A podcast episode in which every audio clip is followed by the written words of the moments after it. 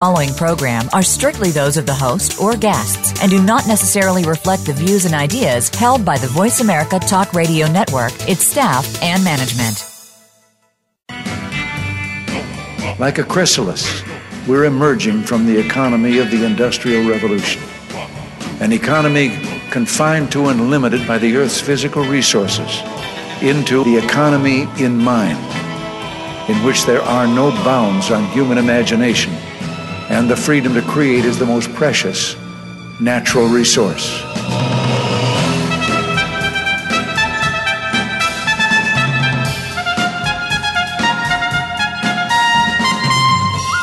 Welcome to the Soul of Enterprise Business and the Knowledge Economy, sponsored by SAGE, energizing business builders around the world through the imagination of our people and the power of technology.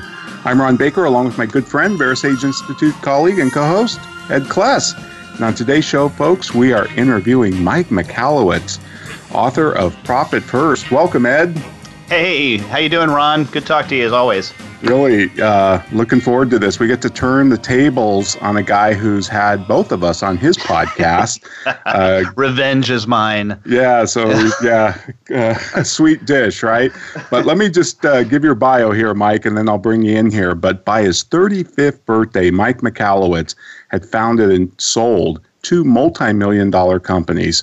Confident that he had the formula to success, he became an angel investor and proceeded to lose his entire fortune. There's got to be a story in there. Then he started all over again, driven to find better ways to grow healthy, strong companies.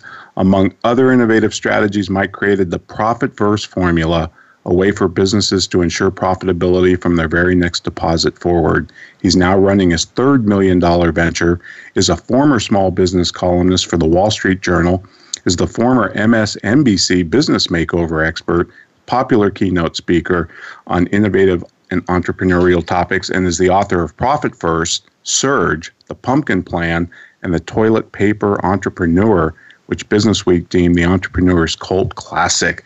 Mike Michalowicz, welcome to the Soul of Enterprise. Ron, thank you so much for that kind introduction, and it's good, Ed, to see you again or hear you again too. yes, yes, I did see. I did actually see you at Sage Summit in Atlanta, but I only saw you because I was going one way and you were still talking to a, to a, to an audience, so I didn't get a chance to say hello. And and I think oh, I missed yeah, you. At, which I say. I think I missed you at scaling uh, Mike, but I saw Ron, your your I- co you know- partner in crime. Oh, Mike, my my yeah, my partner. I actually saw you run in the distance, but you were surrounded by a gaggle of women. So I I decided to uh, to not try to break in. Everyone was questioning. Everyone had questions for you. So The, the joys of working with bookkeepers and accountants, right? yeah, yeah. So look, you were you were uh, kind enough to send uh, each Ed, uh, me and Ed, your book Profit First, and I know you've got the re- revised and expanded edition. I guess it first came out in 2014. Is that right? Yeah, it did. It, it, the, the history is uh, somewhat interesting. I originally approached my publisher, which is Penguin Books, and uh, I came up with this concept of profit first. And I said, I think this is this is going to be big. Let's do this. And they said, Nah, we think all the accounting books have been written, and uh, they they declined it. And, and as opposed to shopping it, I said, you know, just please release me to do as, as a self-published book.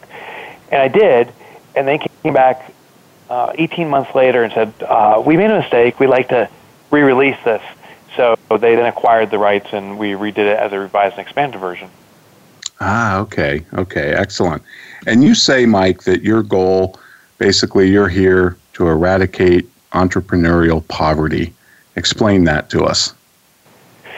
Yes, so th- that's my life's purpose. That's my mission on this planet as I've defined it. And what entrepreneurial poverty is, is there's this disguise of success that many entrepreneurs carry. Uh, you know, it, I'm sure when you Jones started your business, that if if someone was not an entrepreneur and saw that you started one, they instantly think, "Oh, you must be a millionaire, and you hang out at the beach all the time because you don't need to work. You own your own business." But it's truly the opposite. What I find is most entrepreneurs, and this is my story too, work excruciatingly long hours, ridiculously hard, and then don't have two nickels to scratch at the end of the day, and or to rub together. So most businesses have the, the kind of cloak of success, but the truth is behind behind that is that they're impoverished. That's what I call entrepreneurial poverty. Right, and and you also report in the book that the uh, Small Business Administration says there's 28 million small businesses in the United States that defined as less than 25 million, but there's 125 million estimated globally small businesses, and eight out of 10 of them fail. And the number one reason is lack of profitability. Half of them fail in the first five years and you've kind of nailed this i think. You you know generally accepted accounting principles say sales minus expenses equals profit. And from a mathematical perspective nobody can deny that. But you say it doesn't make human sense that that formula goes against human nature. So explain that. Yeah and in the first statistic you shared that's what blew my mind. I thought when I struggled with my business, with my business, that I was the only guy struggling. Maybe there's a few others, but then when I heard this report that out of the 125 million small businesses in the world, 83% of them are surviving check by check. They're impoverished, and I, I thought, like, how can it be that there's 125 million people who have the intelligence, the aptitude, the drive to start a business? To build a business and to keep it afloat. These businesses are running, not well, but they're running. How can we do all these things? And it requires so many skills. Yet the one skill no one seems to have, at least 83% of us, is managing cash flow. That we can't have a profit at the end of the day or at the end of the year. How, how can that be? So uh, it was too big of a number for this to be a, a, a flaw in our brains. I felt strongly there must be a flaw in the system we follow. So I just observed myself. And what I realized is, as much as my accountant dies for me to read the P&L, tie that to the balance sheet, tie that back to the cash flow statement, run the key metrics, you know, the OCR, the operating cash ratio, inventory turn, have KPIs, have a budget. As you know, he, Keith, my accountant, he says, if you do all that stuff, will know exactly where your business stands. And I said, but Keith, in all honesty, I just log into my bank account. If I have money, I know I can spend it. If I don't have money, I can't. So I run my business off my bank account. That was the behavior I had, and then came to realize that these other 83% of small businesses seem to have a similar behavior. That we circumvent the system we're told to do, and we go to something that we find far more simple, simple, which is to log into our bank account and take actions based on our balance. And what I believed, instead of trying to change our behavior, I mean, accountants have been trying to do that for centuries now, you know, act it differently. Instead, embrace the existing behavior and simply set up a system that puts guardrails around the behavior and now channels us to a positive outcome. You know, in this case, profitability. Right, because you're right. GAAP does a ter- doesn't model cash, uh, and you know, I, I love how you start with the primacy effect. We focus on what comes first, and that kind of forms the basic of basics of your equation too, doesn't it? Your your revised equation. It, it totally does. So it, it's funny. We can call any entrepreneur anywhere in the world today, and ask them how's business, and I can tell you based upon one factor how they'll tell business is going. If they received a deposit within the last 24 hours of any substantial size, business is great. It's fantastic. if they haven't received a deposit within the last week or so, business is miserable. Everything's falling apart. It, it, it's very reactionary, but it, it is true to human nature. That's the primacy effect. What we feel in the immediate space of ours, or we feel in the immediate circumstances, we believe has some permanence, and that's the way things have always been and will always be. So what happens if we do this bank balance accounting, when money comes into our checking account and we see a large balance, business is good, and then we feel emboldened to spend the money. We first look at the checks that are piled up and we say, okay, we can pay off all those bills, and usually spend out all the cash. Conversely, if there's no money in that checking account, you know, panic ensues, and we we try to make collection calls. We try selling anything to anybody. We we cut prices, anything just to start selling again. So, to stave off that reactionary kind of state of mind, what we do with Profit First is we first allocate money in advance to spending and in advance to writing out checks. We pre-allocate money to a predetermined purpose. One of those purposes being profit, but other purposes also. And now, when we log into our bank account, we continue that same behavior, we see money pre allocated to different envelopes, if you will, or accounts. Right. So you've taken sales minus expenses equals profit and changed it to sales minus profit equals expense, which I love because it kind of makes you reverse engineer your business. You know, you say all expenses are necessary, but who knows, right? Because we're so busy chasing sales. And it reminded me, Henry Ford got a great quote. He said, No one knows what a cost should be. And you make a distinction between being frugal and cheap. So you're basically saying if you take your profit first, you'll find a way to keep your business within the confines of the remaining amount allocated to overhead and expenses. Is that right? That's right.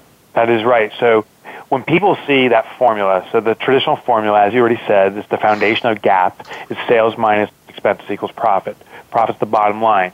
Going back to the primacy effect, by the way, when something's the bottom line, the year end, we're basically saying it's not important. It's it can be deferred and delayed, and that's why for many businesses we don't look at profit literally until the end of the year, and when it doesn't happen, we go, oh shucks, maybe next year, right? And we we kick the can down the road on profitability. When you flip the formula, when you have sales minus profit equals expenses, mathematically it's the same thing. It's just a variable swap but mathematically the numbers aren't affected. But what is affected is the primacy effect. It's a significant behavioral change. In action, what happens now is revenue comes in through sales. When we deposit that money, we take a predetermined percentage. You know, it can be 5, 10, 15%, but we predetermine a percentage. We allocate that money toward profit. Now the remainder of money is expenses. And what we're doing is, just as you said, we are forced to reverse engineer our profitability.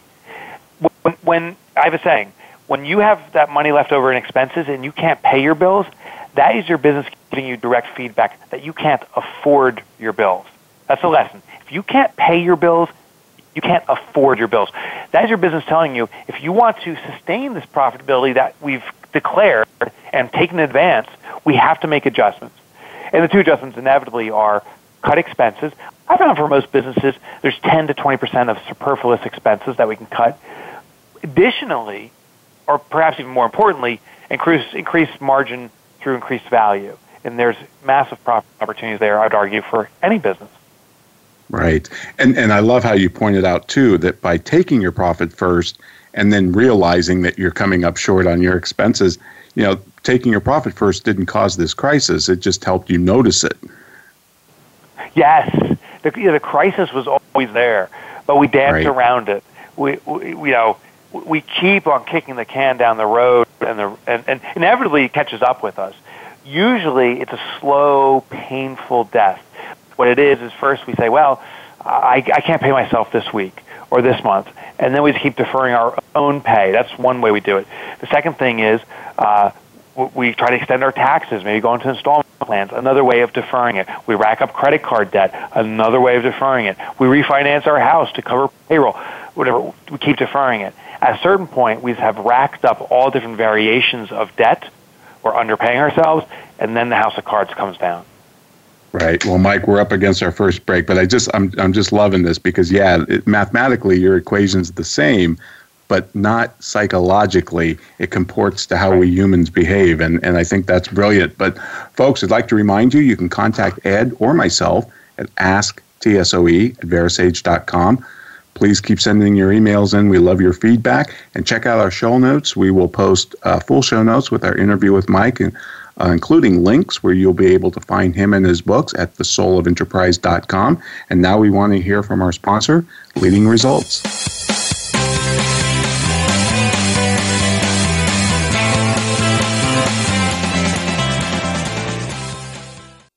Become our friend on Facebook. Post your thoughts about our shows and network on our timeline. Visit facebook.com forward slash voice America. Is your website just a brochure or is it your best salesperson? If your site is not the best lead generation tool you have, we should talk. We are leading results we build websites and marketing programs that impact your bottom line. Using HubSpot or WordPress, we'll create a website and supporting marketing program that gets your business found, converts web visitors to leads, and provides clear tracking on what is and is not working. Learn about our team and approach to your success. Visit leadingresults.com slash TSOE to find out more. Have you ever read a book that changed your life? I sure have. But have you ever read a book where the foreword changed your life? Me neither. Hello, I'm Greg Kyte. I wrote the foreword to Ron Baker and Ed Kless's new ebook, The Soul of Enterprise Dialogues on Business and the Knowledge Economy. The value of this book is found entirely in its foreword. So when you buy it, think of it as buying the foreword and getting the rest of the book for free. Available now for download exclusively on Amazon.com. We're always talking business. Talk to an expert. Call now toll free 866 472 5790. That's 866 472 5790. Voice America Business Network.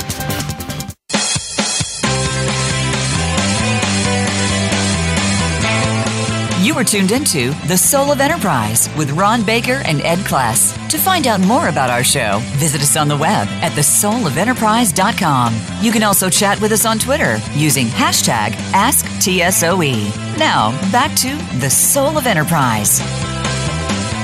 And we are talking to Mike Michalowicz on the Soul of Enterprise, author of Surge, The Toilet Paper Entrepreneur, The Pumpkin Plan, and Profits First. Mike, I'm going to ask you a, a, a, couple of questions kind of in regard to some of the things that Ron was talking about. And let me let me ask you this. Shouldn't some of these businesses fail? Isn't it okay? Isn't that the market telling you, "Hey, this this this this, this is not a good idea"? Yes, uh, a business should fail if it's not a good idea. But I believe a tremendous volume of businesses fail that have a good idea, actually have good leadership. Leadership, they are just following a system that is ineffective.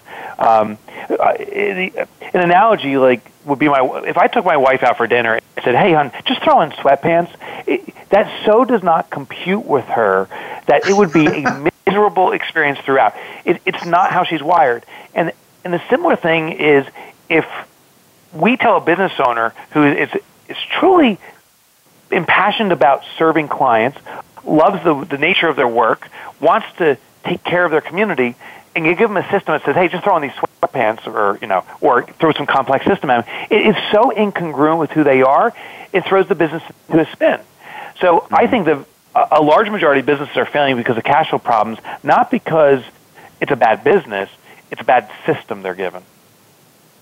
And uh, that's the question. I wonder how how much that is because you're right. If if we can increase the number of successful businesses, well, that ultimately makes us all better, right? So that's that's why you're you're so passionate about this. Yeah, and I and I think sales is the ultimate determinant of how healthy a business is, not profitability.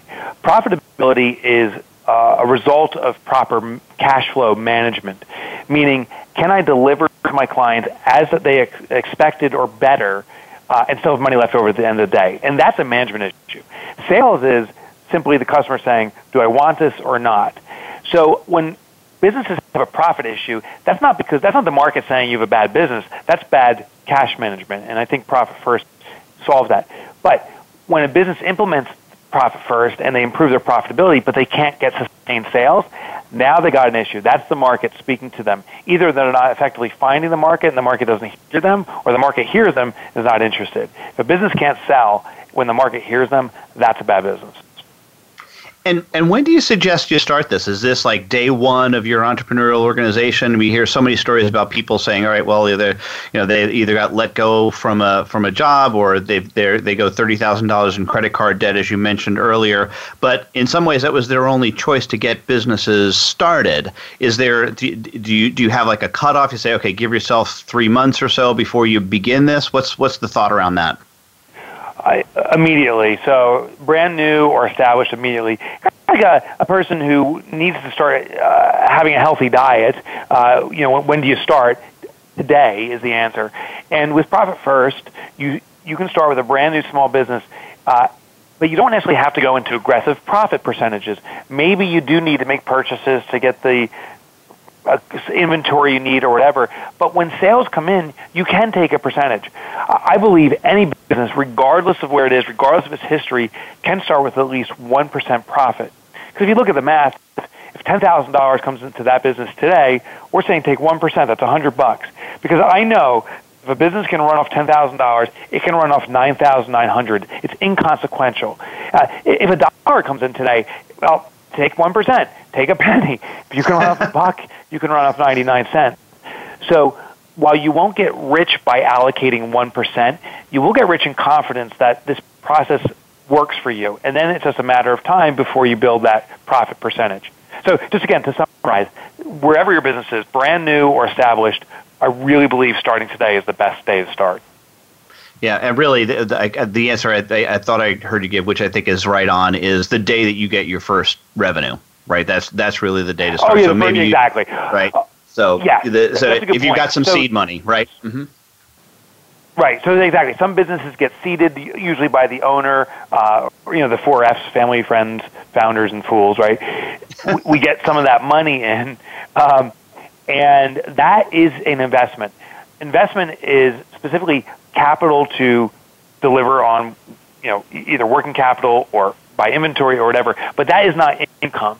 So when when investment capital comes in, you do not put that uh, through this system at all. And by the way, that's okay. true for an established business too. So if my business is humming along and an investor comes in midway down the road and gives me some funds for whatever purpose, like that is an operating tool. Uh, that's cash to run my business, but that's not income. Got it. And I just want to turn your attention. You you're working a lot with accountants now, right? That's kind of been a little bit of a pivot for you to work more specifically with, with the accountants rather than the, the businesses themselves. Is that right? Yeah, so uh, that's exactly what I do. Uh, about three years ago, when Profit First started getting traction, literally one of the first calls when the original manuscript was circulating, I got a call from an, an entrepreneur who said, "Who's the accountant who does this?" And I said, "What do you mean?" They said, "Well, I understand now how to do it, but I need guidance and the stick to itness. So I want the equivalent of a trainer. You know, join a gym. Uh, if you really want to get the best workout, you hire a trainer. They they, they make sure you perform the exercises that are appropriate for your goals, that you don't injure yourself. So you can go it alone, uh, but it can be argued you'll make much more progress with a trainer. So that was my aha moment. Uh, next day I said, oh, I got to start a membership organization. So we have 152 accountants and bookkeepers uh, who are now guiding businesses through Profit First.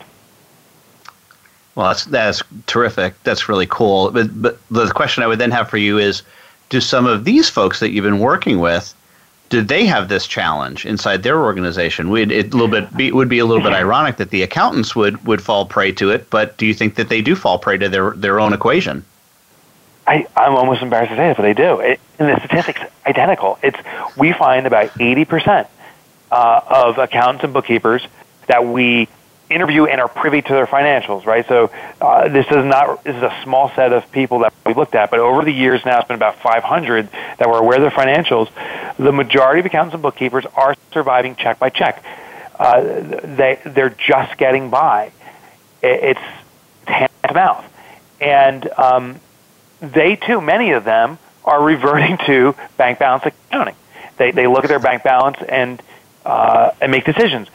Because if you think about it, the, all those the statements and so forth, that is kind of a historical review of your business. But a small business is very reactionary. It's our ultimate biggest strength and it's our biggest weakness. If I want to change my entire business model today, okay, I'm the only person that has to decide about it. I talk with my business partner, and we're like, okay, and we're off the races in a whole new angle. Well, that you know, high agility is something that the big businesses can't compete with, but it's also a curse uh, because I can adjust so quickly. I have the preponderance to adjust quickly and can start spinning in circles.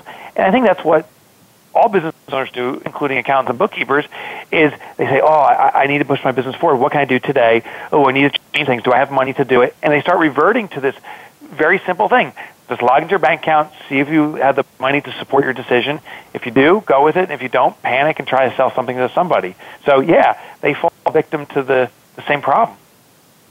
That's incredible. I, I, I, probably would have bet money beforehand, before this interview, that, that it was not anywhere near 80%. Well, again, the, the ones that you're privy to, so perhaps that that's uh, overstated uh, for, for the entirety of the market. You know, I, I would often well, I think, think that, that, that, that accountants would have the opposite problem, that they'd be too, they'd be they, they, too frugal, right? Too, too, too willing yeah. to, to not spend money. And, and I think that may be the case. Now, think about the people who approach us. They are intimate with the problem, and they sort out a solution and many times for themselves and say, wow, this solution transcends just my need. It applies to my clients. So I think the reason we have a higher percentage is because these are the people who are acutely aware of the problem because they experience it themselves. Uh, my sense, I can't, I don't have the statistical proof. My sense is the the numbers are lower in the in the big picture. Sure, sure. I, that that would make sense. But you know, uh, now that you think about it, you wouldn't necessarily be surprised, especially the smaller firms. I'm not talking about the big four accounting firms. You know, those are all right. businesses no. that are uh, long, long established, right? I don't think they're running yeah. their, their business by the checkbook. But let me ask you about this because this is something Ron and I often talk about. Do you notice a difference between accountants who have the CPA after their name and the and the bookkeepers? Is, is there anything that jumps out at you with regard to that distinction? Yeah, so the bookkeeper seems to have the ear of the owner. Now, again, we focus on small business. The typical client of our bookkeepers and accountants we work with is a million dollars or less. I mean, so these are micro businesses. That means you know four employees, three employees. Some of them are bigger, and actually, bigger small firms are now approaching us. You know, the one to fives uh, with a lot of consistency. Um, so the bookkeeper we find has the ear of the owner because there's these daily transactions that happen. The accountant uh, is, is more on this annual basis. Uh, and so the, the business owners are reverting more often to bookkeepers we find right now saying, what should I do to drive short-term profitability? What should I do in the moment? And then they go to their accountant at the end of the year and they look for uh, the more strategic what I do to increase profitability? So the bookkeepers, I think, have a ma- major advantage right now over the rest of the industry in guiding entrepreneurs to profitability. And we've seen these cases where we have a, a bookkeeper that we work with that's teaching profit first to a client and then goes to an accountant who's not familiar with profit first at the end of the year and the accountant says, I don't know what you did this year, uh, but do that again. Like your profits are, are growing big time. Fascinating. That's pr- pretty pretty cool stuff. I, I, think Ron and I would be in agreement with you that we, we're finding that the bookkeepers are much better at the relationship management piece uh, than than, than yeah. the accountants are, and you know they they really are. Much, well, well, and the words for it, of course, are proactive and reactive. Right. The the bookkeepers are much more proactive. No question. You know, there's one one additional thing though we've been able to do is we found that if you're an accountant or a bookkeeper rarely does an established business that has an accountant or bookkeeper make a transition to a new accountant or bookkeeper. The, the only reasons they actually a business would go to a new accountant or bookkeeper we found historically has been two. One is a startup of a new business. They're, they need that service. Secondly, if there's an egregious mistake or, or intentional mistake by a bookkeeper or an accountant, uh, that will trigger the company to make to seek out someone new. But we found when a accountant or bookkeeper becomes a profit advisor, it's a new offering set that's becoming attractive enough to entrepreneurs. They're discovering it through Profit First and other ways, and they're seeking out someone who can give them profit advisement. But the, the beautiful part now is the relationship uh, swaps from this almost antagonistic shoot the messenger mentality to uh, to a very favorable one. It used to be historically if your accountant calls you and says, okay, your quarterlies are due, here's your tax bill, the business owner gets upset at the accountant says, why do I have so much taxes? You're, you're killing me here. This is, this is painful. And they shoot the messenger. Now, by moving as a profit advisor, delivering profit advisory services, when the entrepreneur calls the accountant and the accountant starts off the conversation by saying, hey, uh, first I got good news. You know, it's time for our quarterly profit distribution. Here's your check for X dollars that that's a that's a nice way to stage a call. And the rest of the conversation is let's try to mitigate your tax liabilities and let's try to keep increasing this profitability. So it's changed the relationship we found too that uh, entrepreneurs have or feel toward their accountant and bookkeeper. Wow, Mike, that, this is this is great stuff. Thank you so much. We're we're at the bottom of the hour here and ready for our next break. But I want to remind you that you can contact Ron or me at asktsoe at verasage.com. Of course, the website, as Ron mentioned earlier, thesoulofenterprise.com, where we have full show notes as well as access to our previous shows on our archive page. You can see all of all 148 of, of them, I believe, now out there, and uh, access to our books. And we'll also put a link up to Mike Mike's book in our show notes. But right now, a word from our sponsor.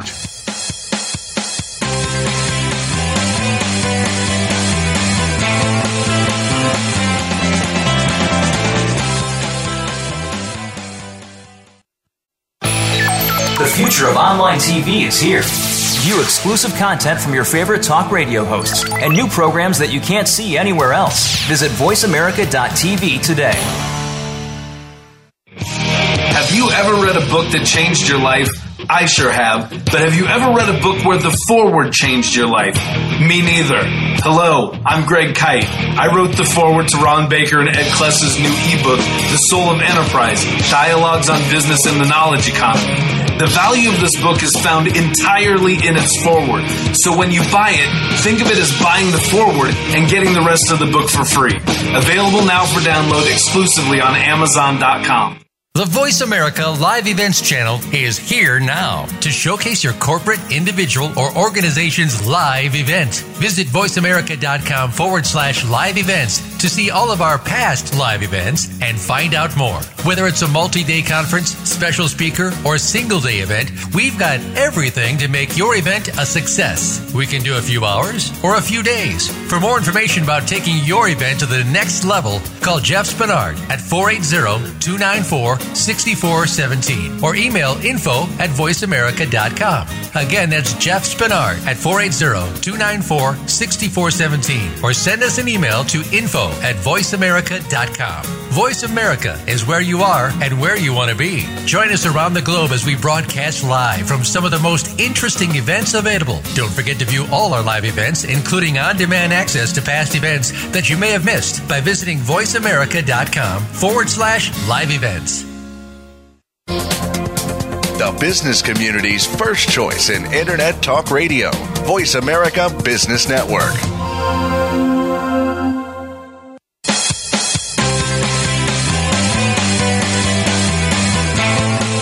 Are tuned into The Soul of Enterprise with Ron Baker and Ed Kless. To find out more about our show, visit us on the web at thesoulofenterprise.com. You can also chat with us on Twitter using hashtag AskTSOE. Now, back to The Soul of Enterprise. Well, welcome back, everybody. We're honored to be with uh, Profit First author Mike Michalowicz. Mike, I understand this is uh, your books have been translated into how many languages? Uh, I think we're up to 16 or 17. I just literally we just got another language yesterday. So that's awesome. On. How's it feel to, to look at a book that you wrote that you can't read? it's kind of weird. It's kind of weird. Uh, I've traveled through airports. Uh, like I was in Mexico recently, and uh, I, I speak very little Spanish, and, and one of my books was there. so I picked it up. I'm like, who wrote this crap? I can't understand a word. So so Mike, in in in Profit First, your your system, you recommend five checking accounts to start with. I know there's two more, but yeah. you you recommend five: an income account, a profit account, an owner's comp account, a tax account, operating expense account. I can just hear I can just hear CPAs go, "Why would you want to pay all those bank fees and open up all these stupid accounts? Oh, Money's oh, fungible." My God, the you, you must hear that a ton. That. All the time. all the time. But what is the logic behind all these accounts, and how do they how so how does the actual mechanics of this work? Yeah, so this is the envelope system. This is something my mother did. I, I guarantee, Ron, someone in your family treated this. Maybe you've done it. Ed, you too, and everyone listening in is the envelope system. So my mother would get money from. She looked at, worked at the local factory, divide the money up when she cashed her check into like a food envelope, give back to the community envelope, pay the rent envelope, and so forth. And then when she'd go food shopping, she'd pick up the food envelope, shop with what was in there. Now it varied. Sometimes she was sick. Sometimes she worked overtime, but she always worked with what was in that envelope. It's the exact same concept. It's just you know quote unquote modernized for online banking because that's where entrepreneurs congregate and look at their cash. So what we do is we set up these five accounts uh, and we can set up more, and I suggest it. Uh, what they are is the income account is a serving tray. Simply, it's a depository only account. The money sits there and accumulates until we go into a rhythm. Uh, I suggest usually once a week, maybe twice a month. We allocate the money in its entirety from the income account to the different accounts based upon predetermined percentages. So a percentage goes into profit. That's that is, by the way, a reward for the shareholders of a business, the equity owners. I call it a celebratory account. Um, the owner's comp account is the pay, the compensation for the owner operators. These are the owners who are also employees. They are the most important employee at almost any small business. We need to pay them accordingly. Tax is a reserve for the taxes of the business, but also the tax liabilities of the owners themselves. Uh, most people, especially people listening, have started their business in part for financial freedom. And when tax time comes, if they had any financial reward that year, it seems to wipe it out again. So the business is going to reserve that tax liability for them. And then the last thing, the operating expense account, is what you run your business off of. So that's how these different envelopes work. It makes sense. And you have a lot of uh, useful worksheets too in the book to help people figure out these percentages. Explain the tar. I know you talked about that a little bit and said that you know any business should be able to at least target one percent, but you use target yeah. allocation percentages. I- explain how that usually how you see that work. Yeah, so that's called TAPS or target allocation percentages. And what I did was conducted a survey of a thousand small businesses globally, a very diverse set from the pizza shop owner to the spa to uh, attorneys and accountants and everything in between. And for different revenue ranges, I found what levels or what percentages of money were they allocating. And they didn't necessarily follow the profit first system, but they were uh, allocating money to their profitability, to their owner's compensation. And so we just back calculated what were those percentages. So what people can do when they read the Profit First book is they can look at this chart and say, "Oh, I'm in column C. You know, my revenue is between 500 thousand and a million annually. Therefore, the fiscally elite companies do XYZ percentages for these different accounts. That's what I can target. Now, the disclaimer is it is a target, it is not a starting point. Uh, like if you wanted to run a marathon, the worst thing to do is your first day of practice is to run a marathon. That's what we build toward. So these percentages, the target allocation percentages, are simply targets. We have to set what I call the caps. That's the current allocation percentages, which we talked about earlier. Start slow, lower the bar, build over time, and ultimately get to the taps. Right. Excellent. And and of course part of your goal of, of eliminating entrepreneurial poverty, you say, is is the ultimate goal is financial freedom for the business owner. And you define that as doing what you choose to do whenever you choose to do it which I just I just really like that definition. Um, but you also equate profit first with the granny shot in basketball, and I have to ask you to explain that because I love this. So uh, the last NBA player to use the granny shot the guy named Rick Barry. And what's fascinating about Rick Barry, you, you can check him out on Wikipedia or whatever, is he is one of the top three free throw percentage shooters of all time. I think his percentages were up at 91 or 92 percent, which meant every time he went to the line for this free throw, he was ripping in there, you know, 92 percent of the time. Uh, just in comparison, like Shaquille O'Neal, uh, even Michael Jordan. You know, Shaquille O'Neal I think was in the 50 percent. Uh, Michael Jordan maybe 70 percent or 80 percent.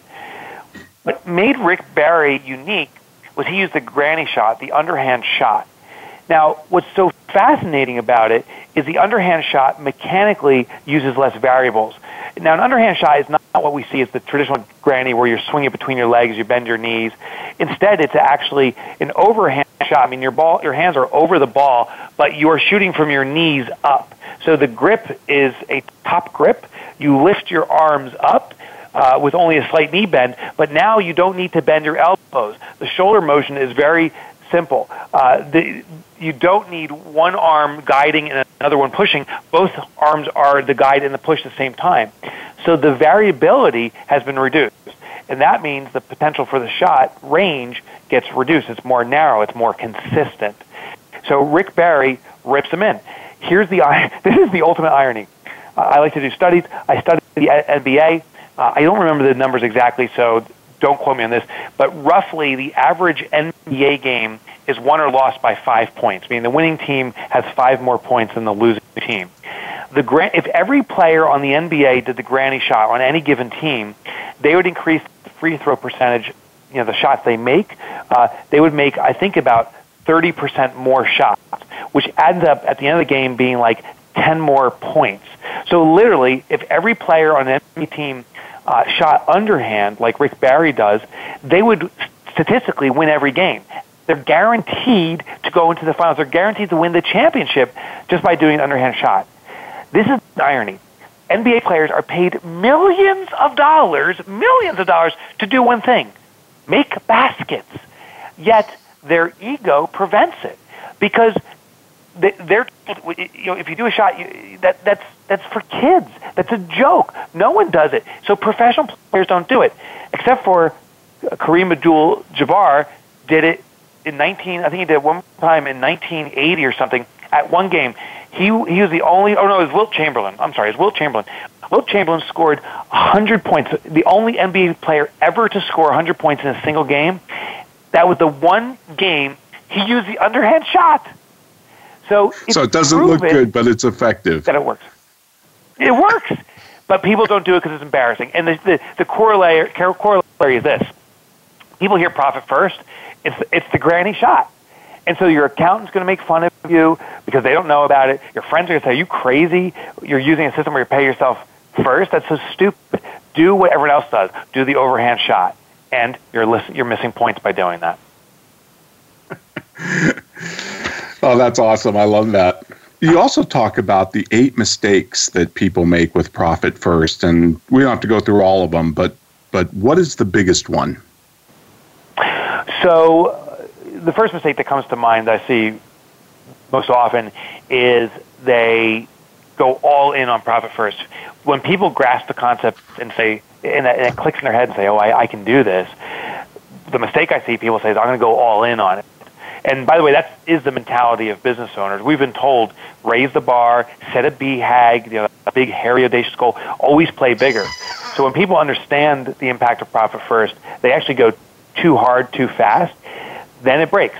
Because you know, a business that was never profitable, now taking a 30% profit first, there's so many cost cuts that have to happen. It's such an abrupt change, it shatters the business.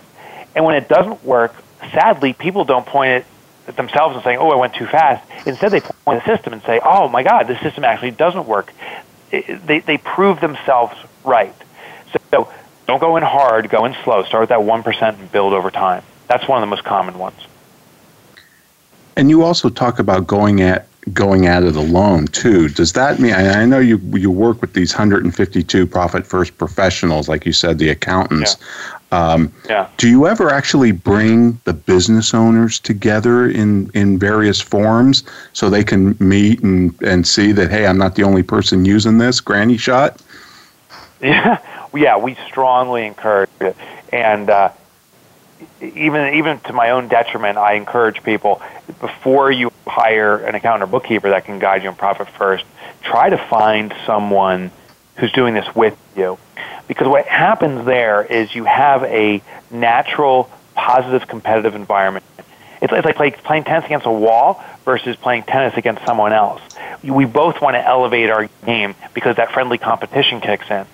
So a lot of our profit first professionals do exactly what you suggested. When they have someone inquire about profit first, they match them up with other entrepreneurs so they can discuss what they're doing and hold each other accountable. This mechanism, by the way, is, is used in, in many formats. One of the most successful ones that everyone's aware of is Weight Watchers.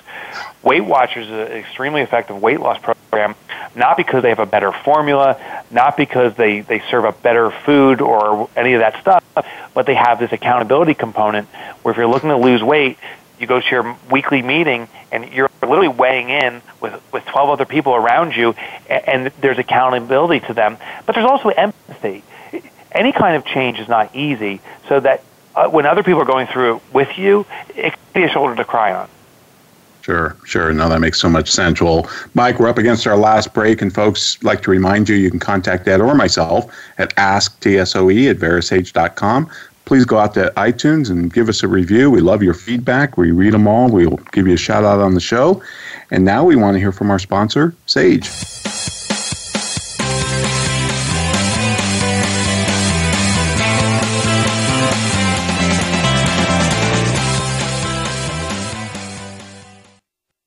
Follow us on Twitter at VoiceAmericaTRN. Get the lowdown on guests, new shows, and your favorites. That's VoiceAmericaTRN. Wherever your business is headed, Sage has the cloud solution you need to enable mobile accounting and simplify financial management. Discover how moving your financial data and accounting processes to the cloud can transform your business. Cloud accounting software from Sage can help you make better decisions, drive faster responses, and gain greater control. That's cloud accounting for the journey. For more information, visit sage.com forward slash US forward slash SOE. Have you ever read a book that changed your life? I sure have. But have you ever read a book where the foreword changed your life? Me neither. Hello, I'm Greg Kyte. I wrote the foreword to Ron Baker and Ed Kless's new ebook, The Soul of Enterprise Dialogues on Business and the Knowledge Economy. The value of this book is found entirely in its foreword. So when you buy it, think of it as buying the foreword and getting the rest of the book for free. Available now for download exclusively on Amazon.com. We're always talking business. Talk to an expert. Call now, toll free, 866 472 5790. That's 866 472 5790. Voice America Business Network.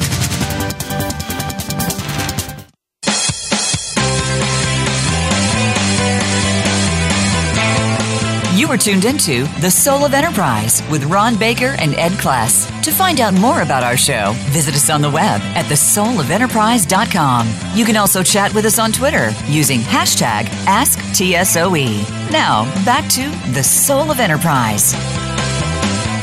And we are back with the advocate of the entrepreneurial granny shot, Mike Michalowicz. who, who shows no who's no no shame in that. There's no shame in that. Uh, you know, it, it's funny you bring that up because my, my son my son's been playing some basketball. You know, and every every once in a while he'll challenge me to uh, to a game of horse in the back in the back uh, backyard in our dri- uh, driveway. And one of the things that I can usually get a, at least one letter on him is is the granny shot free throw. and, uh, nice. because yeah, because he. Because number one, he doesn't know how to do it all that well, uh, and number two, it's the only thing that I can really hit with any consistency either. You know, one of the funny things about that, you know, I, I read a story recently. You know, Rick Barry's son, uh, who whose name has a very unusual name, Canyon Canyon Barry, mm. uh, it plays for University of Florida, and he's he's shooting the granny style like his dad. Oh, I did not know that. That's great. Yes. That's yes. great. yep. So it'll be interesting. Now he was a freshman, I think, uh, last year. So it'll be be interesting as his his career uh, increases to see if he sticks sticks with that. But uh, pretty funny. The, the other thing that's a little bit unknown about the granny shot, and I wonder if the the analog is here for business, is because the shot has backspin as opposed to more, or more backspin is just the, the little rotation that are on most sh- shots. It tends when you do miss to bounce back toward the shooter, so you can get another shot. So interesting. I did know it has more backspin for sure. Uh, but that is fascinating. Yeah, you know, it's funny. There's these kind of superfluous benefits you get from doing certain things certain ways. Mm-hmm. Um, and we found that with Profit First, too. When you do this, uh, it's become a great uh, cash flow analyzer. So most businesses are told if you want to know your cash flow, you got to read the cash flow statement. Which, quite frankly, I have yet to find an accountant who can read a cash flow statement effectively. I sure as hell don't. And but what happens? What, what was an unexpected benefit from Profit First was as that money flows into the income account we were talking about earlier, and then you transfer all the money out, the income account goes back to zero, it replenishes, goes back to zero. Every time it replenishes, because you're logged into your bank account, you start getting familiar with the standard dollar amount it maxes out at. So when there's a it varies from there, whether it's higher or lower, it, it triggers off a flag. So it's a great way, to, a simple way to indicate, oh, we're having an abnormal cash week or month or by week, and then you call your accountant and you dig in deeper. So there's some you know little hidden gems and benefits when you do it this way. Yep. Yeah. Cool. So uh, I had a question as you were talking to Ron about the, the, the, you know the five allocation systems and the envelope funds. Have have you found any banks who are willing to work with you on doing it automatically? Uh, none. Not for, for on percentages. No one. Yeah. Um, Interesting. It, uh, it's shocking. I actually met with a few bank presidents of, of small banks, like these regional banks, saying, "I'm begging you, do this. It is groundbreaking." And they're like, "Well, we'll have to talk to our board." you know, Where good ideas go to die. yeah, yeah, where good ideas go to die. Exactly. wow. Yeah, that's that's unfortunate because I think that would be a really cool system, and I wonder, you know, and this is a, a subject that Ron and I are fascinated by, and and um, I want to uh, kind of transition to talking about the future with you as well. You know, maybe maybe once uh, if Bitcoin or some cryptocurrency gets out there, there'll be there'll be more willingness to try stuff like this. Yeah, yeah, for sure. Or maybe uh, an accounting platform would be willing to step up and I don't know if they can facilitate, facilitate transfers, but if they can, then they could do the percentage calculation and, and do the transfer. You know. Well, fortunately, so you know someone who's stage, works for a software company. well, I'll have to make a note of this. Uh, let's see. Talk to the development team. Um, so, uh, qu- question. Another question for you, Mike. Uh, other than succumbing to the lies of GAAP, um, what do you what do you see are the chief challenges for, for small businesses in the in the in the near term? Is there anything else out there that that you see as, as cropping up as issues? Yeah, so th- this is my next book uh, that I'm undertaking. You know, it's funny when when I write a book, it's first to solve my own problems, past or present, and as I develop the book, of, of course, to serve other people. And then I interview everyone saying, okay, now that we have this solved, I mean, if it's truly solved your problem, what's the next challenge you face? And it's the uh, illusion of productivity. So a, a lot of businesses that have used profit first and have become profitable, their next problem is they're overwhelmed. The business owner says, I'm actually making money, I have sales coming in, but I, I can't work anymore, so I've done everything I can to become more productive, and it's actually resulted seemingly in more work. It's an illusion. So I went out and I've endeavored to find the most efficient organization of all time and learn from them. Well, I found them, uh, but they're not human. It's a bee colony in fact.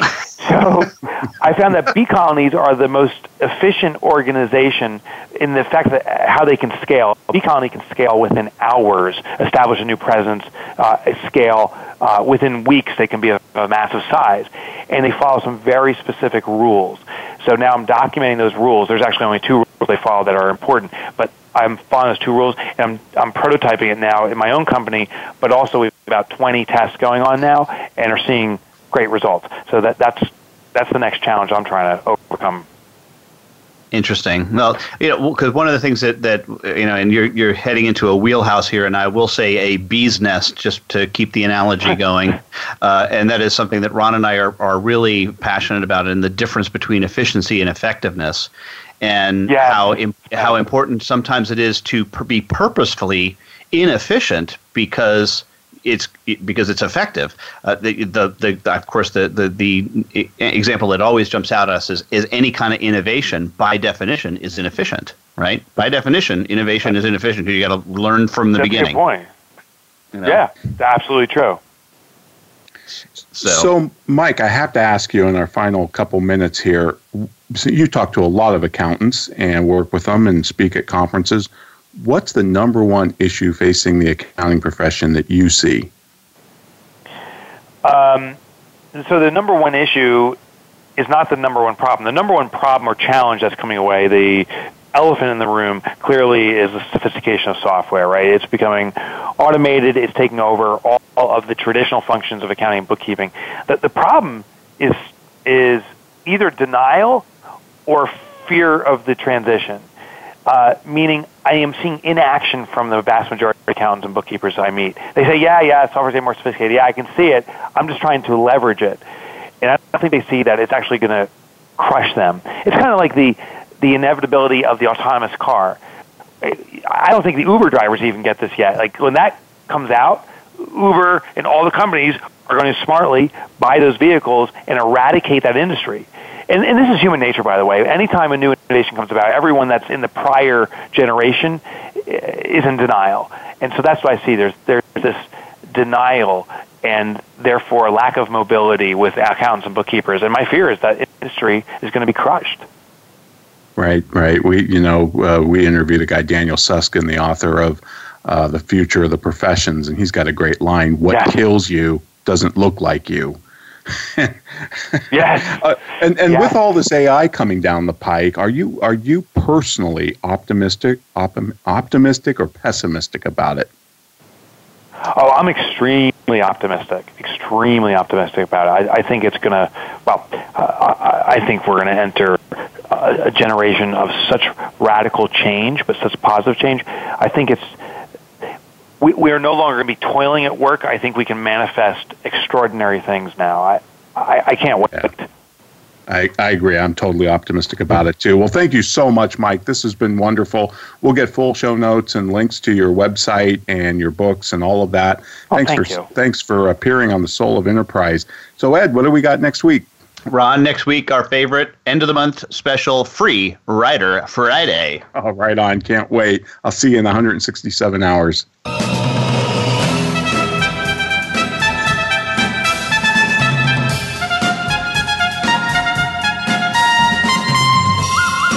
This has been the Soul of Enterprise Business and the Knowledge Economy, sponsored by Sage, energizing business builders around the world through the imagination of our people and the power of technology.